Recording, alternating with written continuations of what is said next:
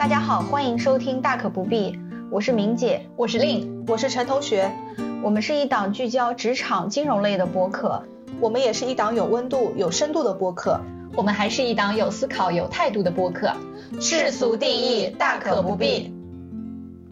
Hello，大家好，欢迎来到第三十八期大可不必。双十一就快要到了，大家是不是还在天天盘算怎么省钱啊？我们呢，在第三十四期节目里面嘛，也曾经聊到过普通打工人如何实现财富自由的话题，其中呢，有一个非常重要的观点。就是我们要学会节约，嗯，要坚持储蓄，强制储蓄。所以今天我们就着双十一的节日到来，来跟大家讨论一些消费降级的小技巧。这个话题是怎么来的呢？是因为这次国庆我回老家啊，跟我老妈在聊天的时候，我老妈很得意的向我展示了她巨额财富，就是十八万五的一个定期存单，有六七张。你要知道，虽然这个钱可能看上去不是特别多，但是它只有三千多的退休工资。嗯啊，这样的退休工资能攒下十八万五的定期存款，是不是也很令人震惊？是的，对吧？挺多的。反观我们自己，虽然一直收入还不错，但是事实上没有攒下多少钱，所以我就鼓励了我妈一下，让她继续努力，然后呃，让我妈说你争取攒到五十万。那这样子也激励她活到一百岁，所以我觉得他们老一代人啊，真的是很会存钱。对，这里呢，我又忍不住想把之前安利给大家的呃摩根豪泽尔的金钱心理学的内容大声念出来。财富积累与你的收入或者投资回报率关系不大，而与你的储蓄率关系很大。假如你和我拥有的财富净值是一样的，你比我更擅长投资。我的年回报有百分之八，但是你有百分之十二。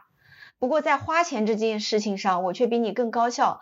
比如说，我只需要支出你支出的一半就能感到快乐，但你对生活的要求会随着你财富的快速增加而不断提升。就像上一期我们讲的许老板一样的，嗯，他发了财以后就想收购足球队啊，成立恒大歌舞团啊这些。也是随着他财富的快速增加，出现不同的消费欲望的升级。所以尽管我在投资方面可能不如你，但我的生活却过得比你好，因为我的投资回报率比你低。我是专业投资者，每周花八十个小时去研究投资，只为了回报率能多百分之零点一的事实。另外一边呢，又是我们这些人的经济生活中却有整整两三个百分点的浮动空间。而且同时，我们不需要付出像前一种情况那么多努力，只要稍微调整一下生活方式，就可以充分利用这些空间了。这个也是我们今天想探讨的话题。确实啊，现在生活当中也充斥着各种消费降级的现象。两位主播都是知道我是非常喜欢旅游的。那像今年呢，伴随着压抑了三年的旅游需求的彻底放开啊，有一个词也进入了大众的视线，那就是叫做特种兵式旅游。嗯，就经常上热搜，非常火爆。什么意思啊？日行三万步，可以四十八小时不睡觉，整趟旅程可能就花个几百块钱，第二天还要准时赶上早八，主打的就是一个打卡式旅游。主要追求的就是一个高性价比，因为像旅游这件事，其实主要就两个部分嘛，要不就是钱，要不就是时间。通常有钱又有闲的人都是很少数的嘛。那么普通人其实，在旅游时是希望吃的好一点。那就可能需要住的差一点，跑的风景多一点，那休息的时间就会少一点。像我们以前读书的时候，就有一个词叫做穷游。那特种兵式的旅游其实就是更累一些的穷游，这种花更少的时间、更低的费用，想游览更多的景点。我觉得就是一种当前消费降级的典型的表现。那刚刚过去的十一，嗯，陈同学，我我们都有去出游嘛。那明姐是去涂了个布，嗯，我也看了一个相关的一个数据啊，就是国内有八点二六亿的人次是出行了，同比增长了百分之七十以上。但是这次平均花费其实只有九百块钱，九百块钱的旅游，大家觉得是一个什么样的旅游的概念？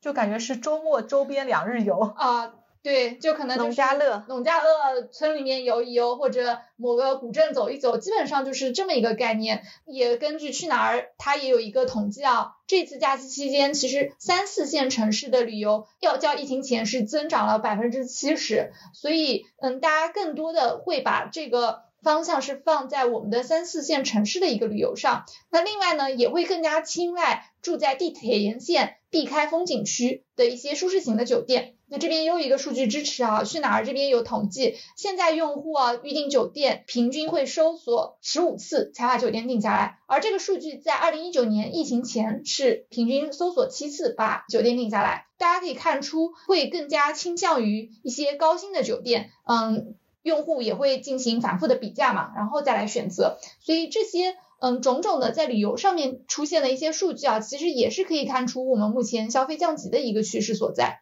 是的，包括在社交媒体上面也不断的在更换这个流行的词，比如说像小红书上面之前就流行过一个词叫做“精致穷”，那它的意思呢，就是你拿着五千块钱的工资，但过着一万块钱的生活。我背着上万块钱的包包，里面只装一块钱的手帕纸，就是说我虽然穷，但是我一定要精致。现在呢，反过来了。现在有一个词在小红书上面很受欢迎，叫极简生活。我对照了一些发现啊，确实生活上面有很多东西都是没有必要买的。以我为例，最明显的就是口红。以前我买口红，我妈会说：“你买这么多口红，是有这么多嘴巴要涂啊？” 我当时还很不服气，我说：“那口红颜色都是不一样的呀。”但现在我真的也很少买了，因为真的用不到这么多口红，上班日常能用的也就那么几支，剩下的就放在架子上积灰。而且现在国货品牌的口红都做的很不错，一支几十块钱，完全没必要去追捧大牌的几百块钱的一支。是的，我我很同意陈同学的说法啊，因为一个呢是看到我妈的这个储蓄对我有很大的触动，再一个呢也是看了这本书，所以最近呢我也开始践行我的储蓄计划。第一步就是在不影响生活质量的前提下进行适当的消费降级。这句话虽然很长，但是每一个词都很重要。因为虽然践行消费降级，但是不能够影响我的生活质量，同时呢，也不能降低生活的效率。所以通过这几个月的实施，感觉效果还不错，信用卡还款额降下来了，但是生活质量呢，并没有发生下降，而且甚至感觉焦虑感还减少了一些。就像陈同学说的，买了那么多口红，实际上每天涂什么也就那几支，对，多出来的又觉得浪费，反倒心生焦虑。据我所知，两位现在也开始节约用度了啊。正好趁着双十一的到来啊，我们也跟大家分享一下我们的心得、小经验、小故事，看看能不能为各位听众的财富自由添砖加瓦。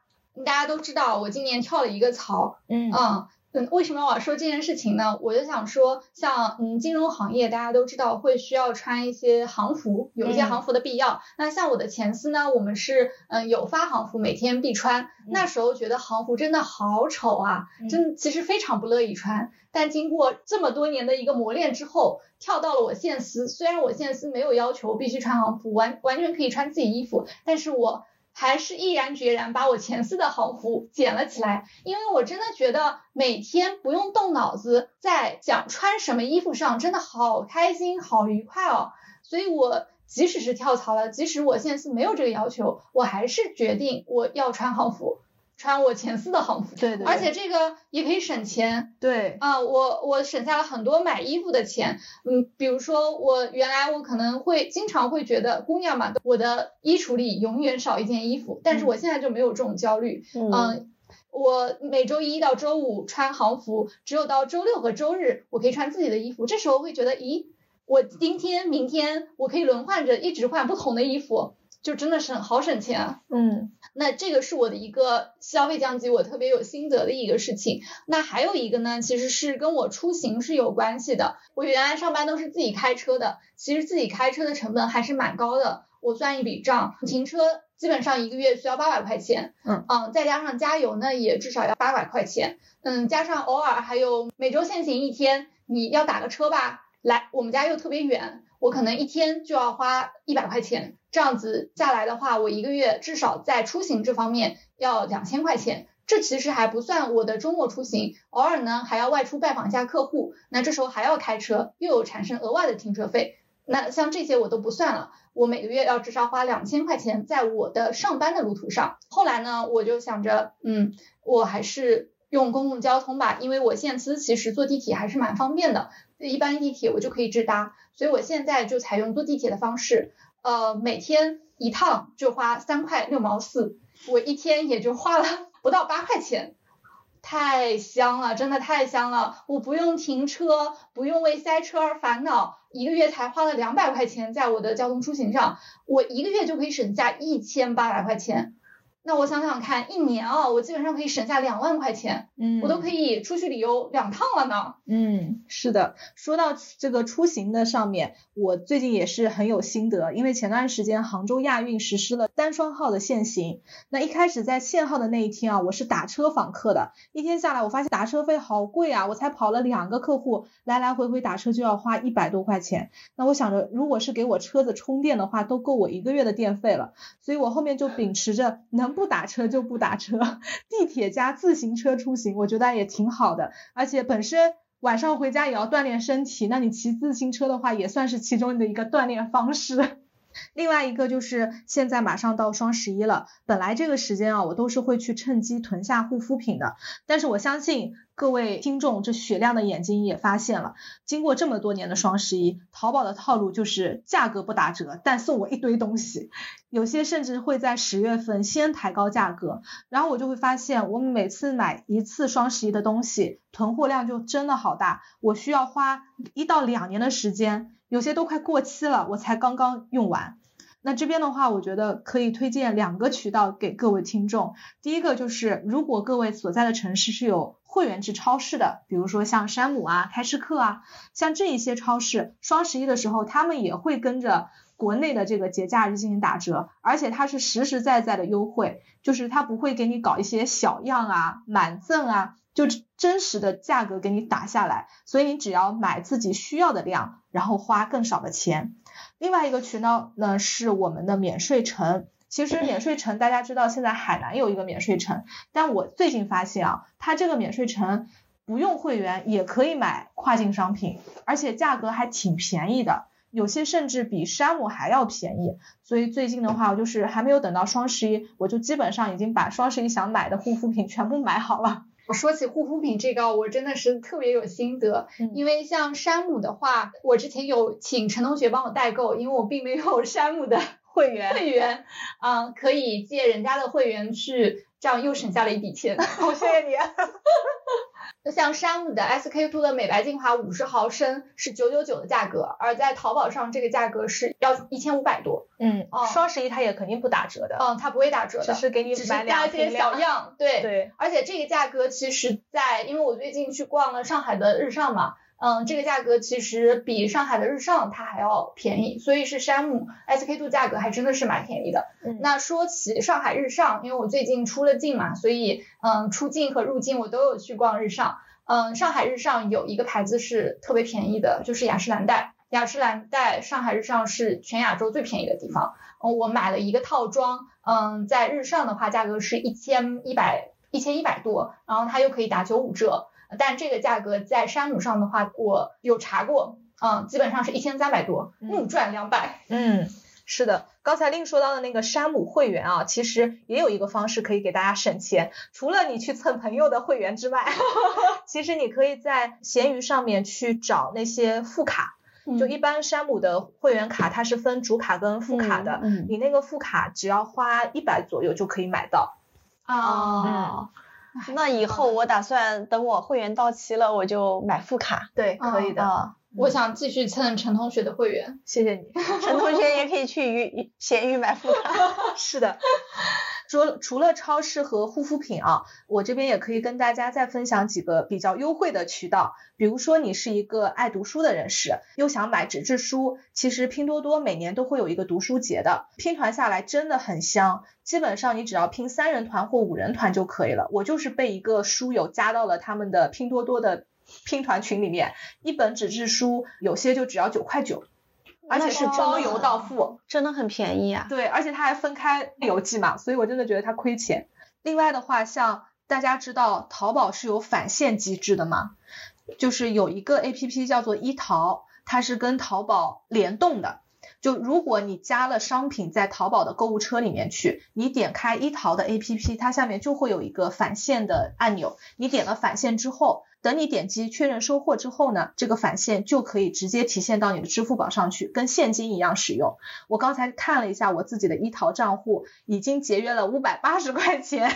当然，这个是我这么多年的一个累积啊。最近的话，一淘它也是嗯不断机制有在更新。像前期的话，它的返现力度还是很大的，相当于是把一些包括像主播啊，或者是营销平台上面的一些营销费用，它返现到了一淘上面。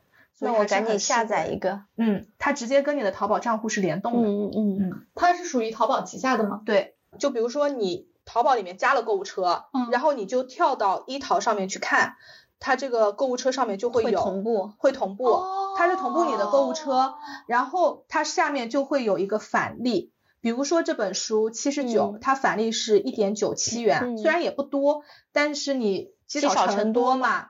嗯，你点了返利之后，你就在一淘这边下单，嗯嗯，它就会直接体现了。哇，好神奇啊！赶紧下一个。嗯，成功案例两个。他已经有两亿次安装了。两位主播分享了很多购物心得啊。对。那这里呢，我还是想分享一些自己的省钱攻略。比如说，最近不是出了很多这电影嘛？嗯。呃，但我不去看。我。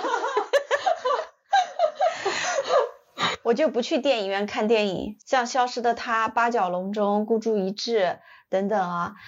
虽然陈同学他们安利我看，我就是不看。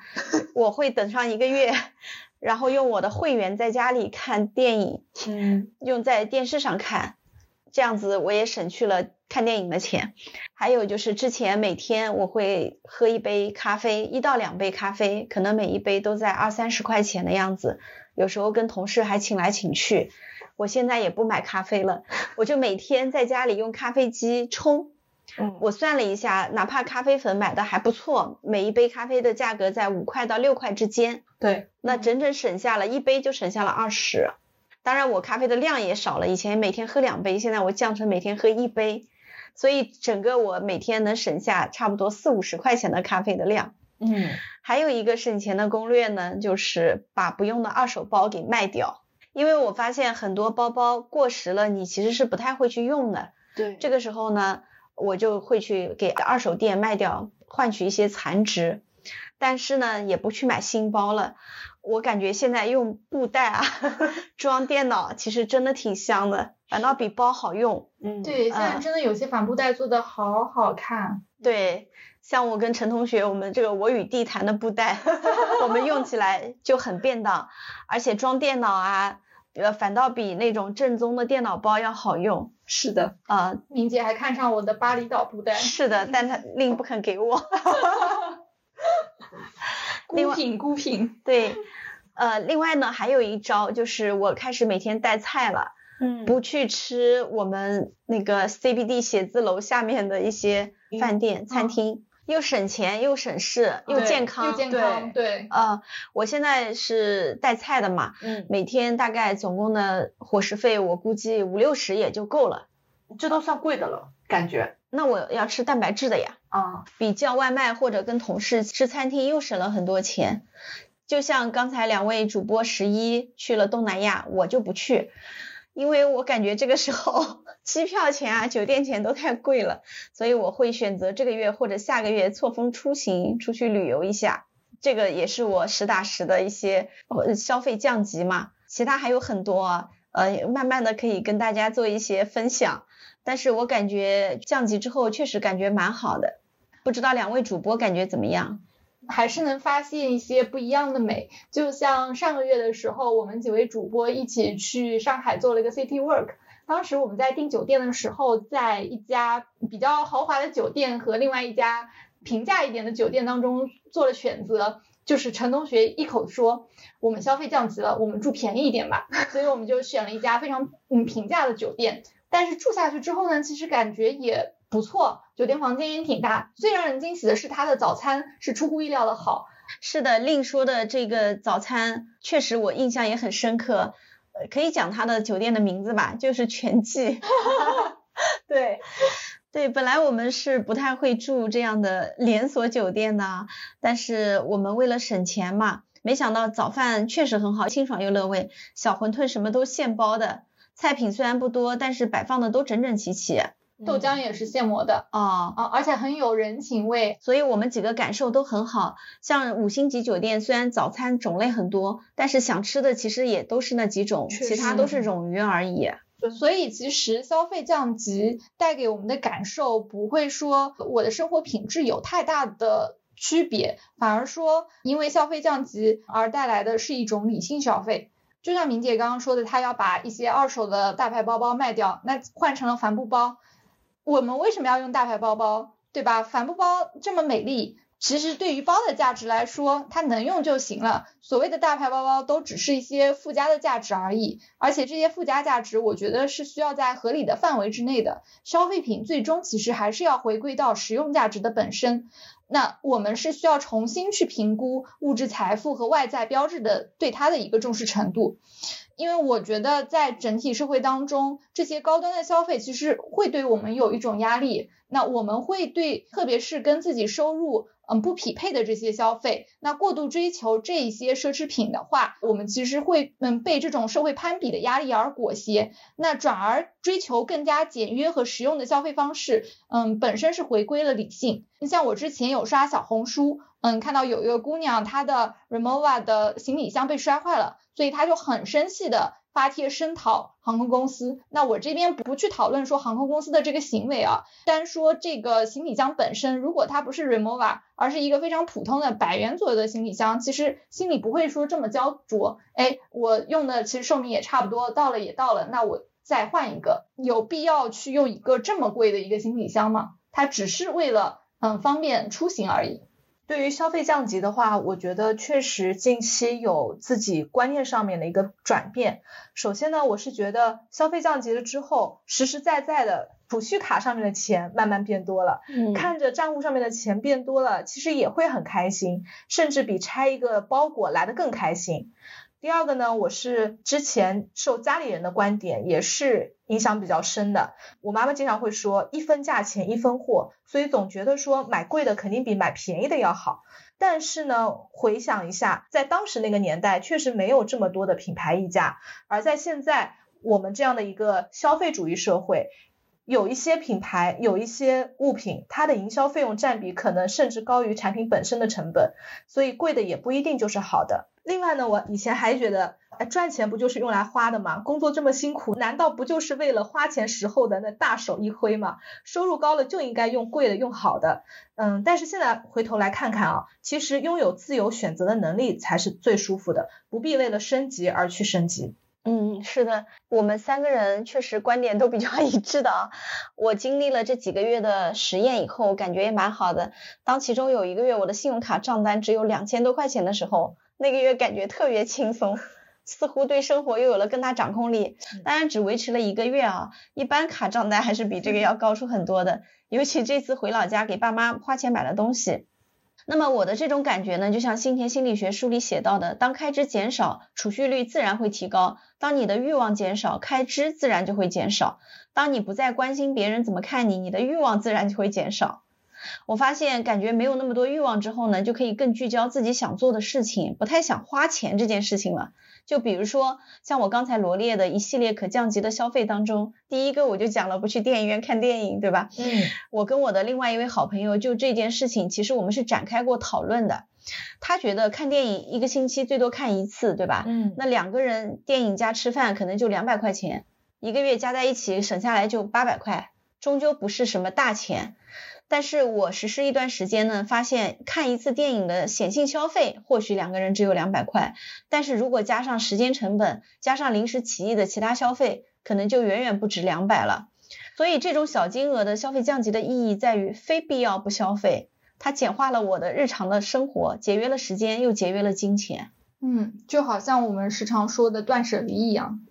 嗯，非必要不消费，我有比较深刻的体会，就是看直播。疫情那几年也是直播行业飞速发展的几年，有了一哥一姐。那个时候呢，我经常下了班就点进去直播间看一看，哎，李佳琦今天在播啥东西啊？然后看着看着就被他三二一上链接买它洗脑，再一对比旗舰店的价格，哇，那是真便宜。这个时候不买就不是人，这东西不要钱。到现在很少就会去看直播间了，不看就不会产生 非必要消费。只有想买某个产品的时候，我才会点开橙色软件，看看这个商品，哎，有没有挂直播链接，有没有更便宜的渠道，这样确实省了不少钱。而且我发现啊，在现在确实全社会都在消消费降级的大背景下啊，又便宜又好的供给是在增加的。我不知道大家有没有发现，只是可能我们要去找一下。比如说刚才令说的，我们上次去上海吃的全季的早餐啊，我就感觉经过这段时间的实践，其实我们之前的生活很大程度上都是被消费主义裹挟的精致表象，就像五星级酒店的早餐一样，存在大量的冗余，而且这些冗余不光无端消耗了我们的金钱，同时也控制了我们的精力和思想，感觉我们就得过这样的生活，嗯，不这样不行，反倒变成了一种负担，嗯。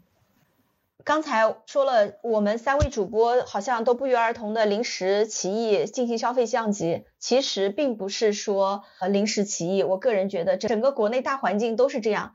就像几家互联网公司的业绩也很明显，拼多多的业绩是上涨的。嗯嗯。另外呢，这里还有一个案例，我们上次 City Walk 之前路上吃的是一个汉堡，叫做塔斯汀。我不知道大家有没有听说过啊？中国汉堡，对中国汉堡。呃，前两天我们合作的一家一级股权投资机构来做交流，他们也投了塔斯汀。目前呢，说开店情况和盈利情况非常好，全国开了三千多家店。哦，已经有三千多家了。对，已经开了三千多家店了，而且只关了四家店，这个在加盟连锁行业已经非常优秀了，同时也呈上升的势头。但是他们最近不打算上市。因为他不想在上升的时候上市，他希望在增长达到顶点的时候有下降趋势再上市圈钱。这个资本是万恶的，是的，资本是最狡猾的。我都惊呆了一下。对，你想肯定正常的想，我上升趋势好的时候我上市圈钱。对呀。他觉得这个红利不要给二级市场分去。有道理啊，这就是企业家的私心啊。对，但由此也可见他们的势头还是挺好的。嗯，塔斯汀也是消费降级的表现嘛，就说明很多人都在吃它，所以感觉我们自己感觉下来比昂贵的 Shake Shack 好吃。嗯，而且那个是它在它的三倍的价格以上。另外，就像之前走高端路线的奶茶、喜茶、奈雪的茶，日子现在也不太好过。他们也纷纷降价或者出低端的产品线，像喜小茶什么的。嗯嗯，而且大家都力挺雪王。对对，蜜雪冰城。是的。反而像雪王这种走那个稍微低端一些路线呢，更能走出去。我我这次是去印尼去旅游嘛，就会发现印尼还是有蛮多雪王的，但是它价格就会比国内更贵一些些。哦。嗯，基本上国内的一点五倍的这么一个价格。对，像现在奶茶界之王就是蜜雪冰城嘛，嗯，咖啡就之王就是瑞幸，对，啊，都是走低端路线的。是的。另外还有一个案例啊，也是前两天我跟我同事交流的，呃，我们都用喜欢用一款很火的戴森，对吧？吹风机啊什么的，大家都说好，但是戴森也确实比较贵，一个吹风机要三千多。昨天呢，我朋友给我安利了一款叫追觅的国产吹风机，你们有没有听说过？听过。他说现在也很火。除了外壳工艺比戴森差以外啊，其他用户体验差不多。我淘宝上看可能就三四百块钱。哦，这个也是国产的品牌的崛起，嗯，也适应消费降级的风口。那我们接下来再讨论一下，为什么突然在这个阶段消费降级大行其道呢？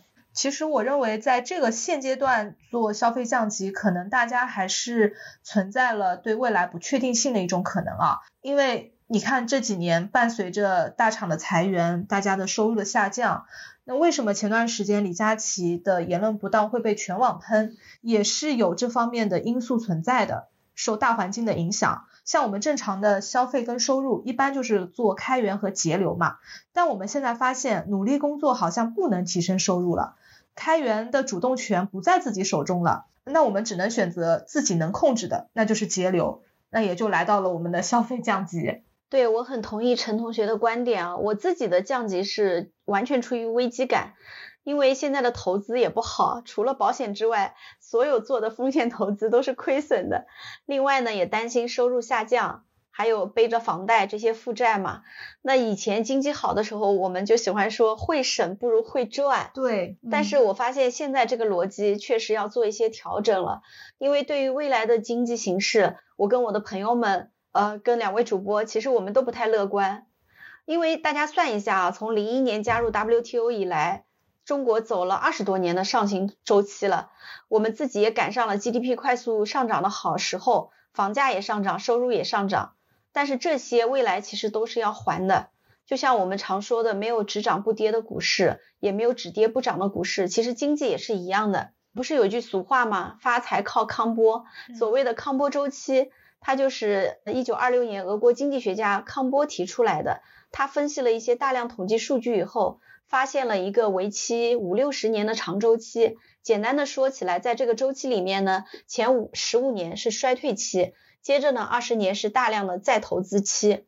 在这个期间，就是新技术不断利用，经济快速发展，迎来繁荣，可能也就是我们之前的二十年。后十年呢是过度建设期，结果这个时候的过度建设就是超过需求的建设，会出现五到十年的混乱期，从而导致下一次大衰退的出现。所以现在呢，已经像房地产的形势啊，像教培啊，像金融行业啊，其实很多迹象让人感觉经济下行的概率很大。嗯，比如说就业率啊、居民杠杆率啊、消费和投资意愿啊、人口出生率等等都不容乐观。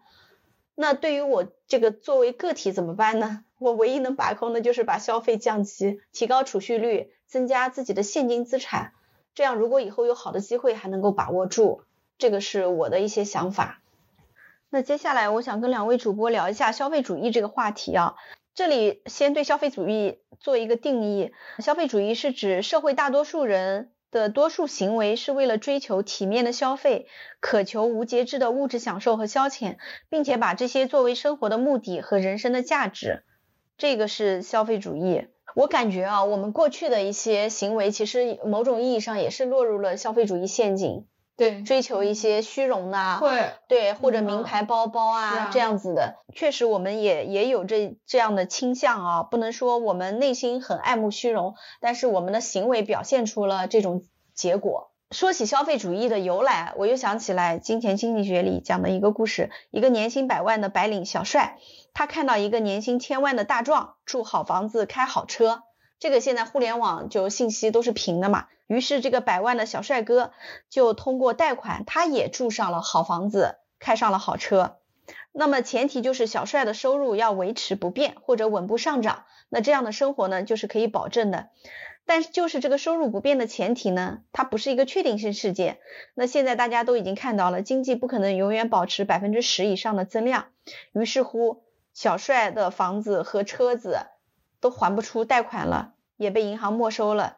这个可能也是现在面临的一些中产阶级的陷阱的表现方式，其实也就是消费主义陷阱。所以，当我们把追求更好的消费变成一种价值观和评价标准的时候，就是我们会被吞噬的时候。我现在也在反思，之前要是少花一些虚荣的钱啊，现在可能储蓄存款还会更多一些。那你要管得住手，不去投资啊？对投资的消金融消费也很多，在这个意义上，我理一下消费主义的概念啊，应该是正当的消费算是一种美德，但是呢，为了追求虚荣和别人羡慕的高消费，或者把消费当成目的的消费主义就是陷阱。那从现在来看，大家都在回归理性，三位主播也用亲身的行为行动证明了我们也在回归理性。那我这边呢，想分享一下半月谈他的一篇讲消费降级中的一些观点。他是这么说的：年轻人的欲望也许不是变得萎靡不振，而是当物质丰富到唾手可得，渠道便捷到。急速可达的时候，欲望更加容易得到满足之后，要么向着更高一级的需求发展，那这个需求发展其实就是我们的消费升级的这么一个概念；要么可能就是会变得索然无味，表现出一种所谓的低欲望的状态。那围绕消费降级这一个话题啊，因为理性而消费进行减负，或许不应该被视为消费降级，某种意义上是应该可以看作另一种消费升级，因为对于不少热衷于买买买的年轻人来说，相较于纠结消费有没有降级，更需要反思的是如何不受欲望的裹挟，不去追求浮夸，减少不必要的浪费，拒绝过度透支未来的超前消费。所以，像现在越来越多的年轻人不想面对生活质量将就，又想与过度消费保持距离。就是开始有意识的将不花钱、少花钱变得合理化，那这些就好像预示着一种理性消费意识的一种觉醒，正是现在年轻人的一种体现。说起消费主义陷阱啊，我感觉最明显的例子就是我们的邻国日本，他们从上个世纪八十年代世界上最富裕的国家之一，一下子泡沫破灭到失落的二十年，其中有什么值得我们借鉴的经验和教训？我们可以一起从宏观的角度来看一下啊。我们先看泡沫的起源。好的，那我跟大家做一个简单介绍。二战之后，日本经济一路是底部反弹，快速发展，从一个贫穷的低收入国家跃升为世界上最富裕的国家之一，直到一九八五年进入了泡沫时代。那这一年到底发生了什么重大事件呢？美国和日本在广场签订了协议，日本就此踏上了一条失去二十年的不归路。一九八五年底呢，美元对日元的汇率是一比两百。一九八八年，美元对日元的平均汇率是一比一百四。那九五年的时候呢，美元对日元的达到了历史最低点，是一比七十八。日元的升值使得日元在海外开启了买买买的土豪模式。三菱以十四亿美元拿下了洛克菲勒中心，索尼一掷三十四亿美元收购了哥伦比亚影业。当年呢，日本由于出口不行了，只能回过头来发展房地产行业，希望通过房地产来拉动日本经济的增长。此外，由于日元的持续升值导致了大量海外资金流入了日本，资金进入日本之后呢，就投资了日本的房地产行业，这就导致了房地产的畸形发展。拿钱不当钱是是整个日本社会的真实情况，在当时啊，男性请女性吃饭都是五万日元起的高级餐厅，那企业招待客户呢，最低的规格也是十万日元。嗯，然而相较于普通职员下班后的夜生活消费来说，这些都还不值一提，因为普通员工下班之后随随便便一晚上的花销就是一大叠的万元大钞，包括像高级的消费运动，高尔夫、夏日滑雪。都成了大众运动。当时日本的有钱人为了区分自己与普通人的区别，纷纷定制金球杆，而且一个家庭当中，爸爸打高尔夫开的车要与日常开的车是不同风格的，打高尔夫时戴的手表也要跟平常戴的手表不同。更令人吃惊的就是，在一九八九年，三菱金属会社推出了六百五十套价值一亿日元的高尔夫球三件套，而且还在三天内。就被抢购一空了，天呐，将近一百万美元嘞！嗯，而且夏日滑雪，这个听名字就已经是很奇特了。夏天滑雪的人比冬天的还要多，导致包含了室内滑雪场的度假中心同一时间内出现在了日本的各座城市，而且哦，投入的建造资金都是千亿级别的。那反映到票价上面，淡季是七千日元，旺季是一万日元，比迪士尼的门票要贵。到了一九九零年，日本出国旅游的消费额是十二点七兆日元，呃，人均要花费一百一十五万日元，这是什么概念？直到二零一五年，中国人的出国旅游消费额也才大致是十一点四兆日元，但中国与日本的人口完全是不可同日而语的。像直到今天，日本也才一点二六亿人口啊。那到了九五年呢，日本奢侈品市场的规模有九百七十八亿美元，占据了全世界百分之六十八的份额。这可能也是日本现在中古店很很火火 爆的原因，很火爆的原因。因为就是泡沫之后，大家都纷纷出手了奢侈品。对，感觉就像中国前几年房地产火爆的时候，很多中国的富人啊，也是在全球买买买。对，嗯，包括爱马仕、LV。都把中国视作最大的市场，已经超过日本了。嗯，那接下来就到了泡沫的破灭阶段，您来给大家简单介绍一下。从九零年日本经济泡沫破灭啊，到二零一零年，整整的二十年，日本的经济陷入长期低迷。这二十年也被称为失落的二十年。那么在这个期间，房地产价格暴跌百分之八十七，日经指数从最高位的近三万九千点啊，暴跌。累计跌幅逾百分之八十二，泡沫经济催生出了泡沫一代，而泡沫破灭则孕育了就业冰河一代，也被称为五西瓦列达塞代。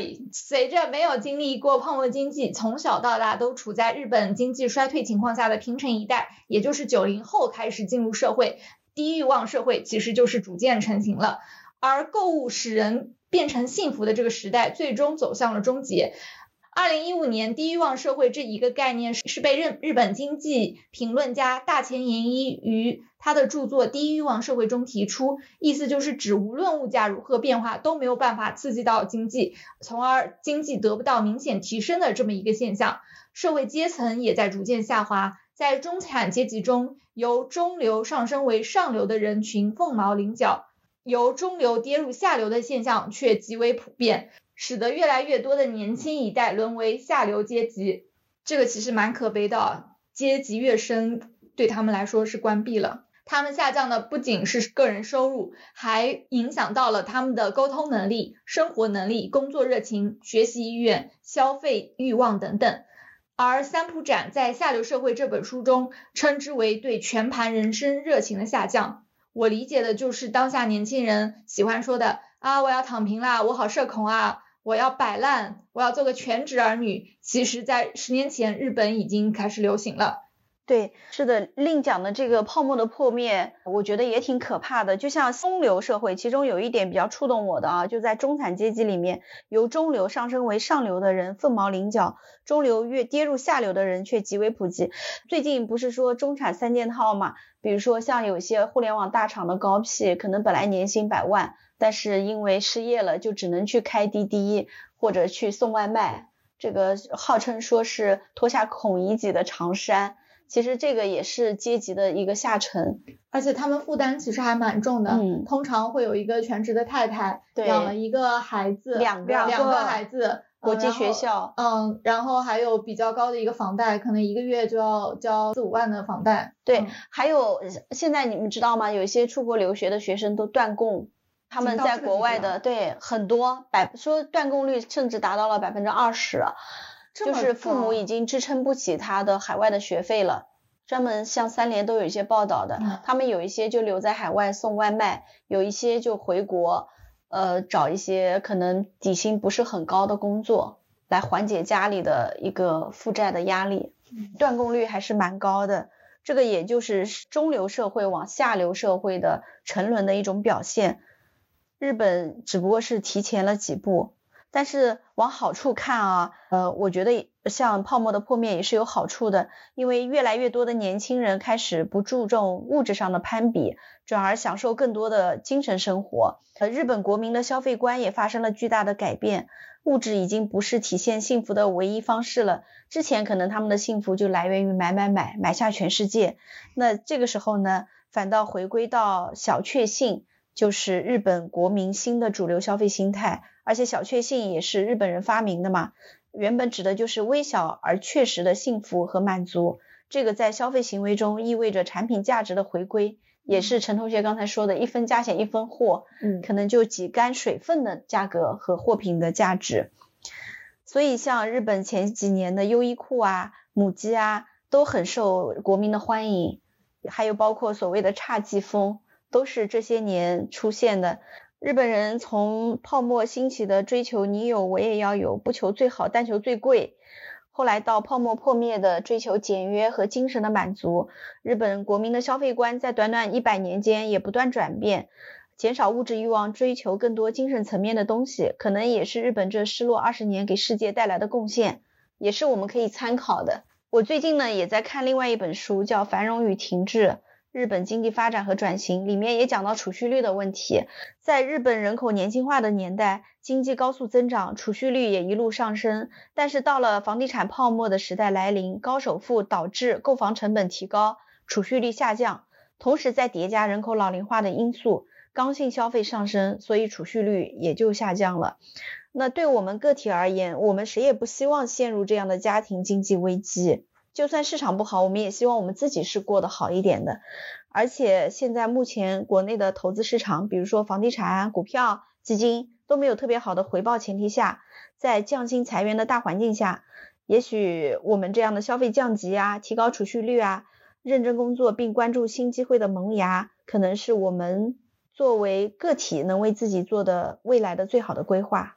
好的，那我们今天三十八期节目就到这里结束啦。如果嗯你也有想分享的心得，也可以在评论区给我们进行分享。如果大家喜欢的话，也请点赞、评论、转发，一键三连。今天的节目就到这里结束啦，拜拜，拜拜。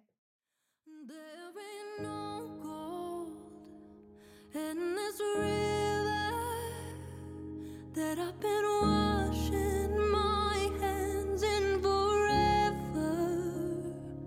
I know there is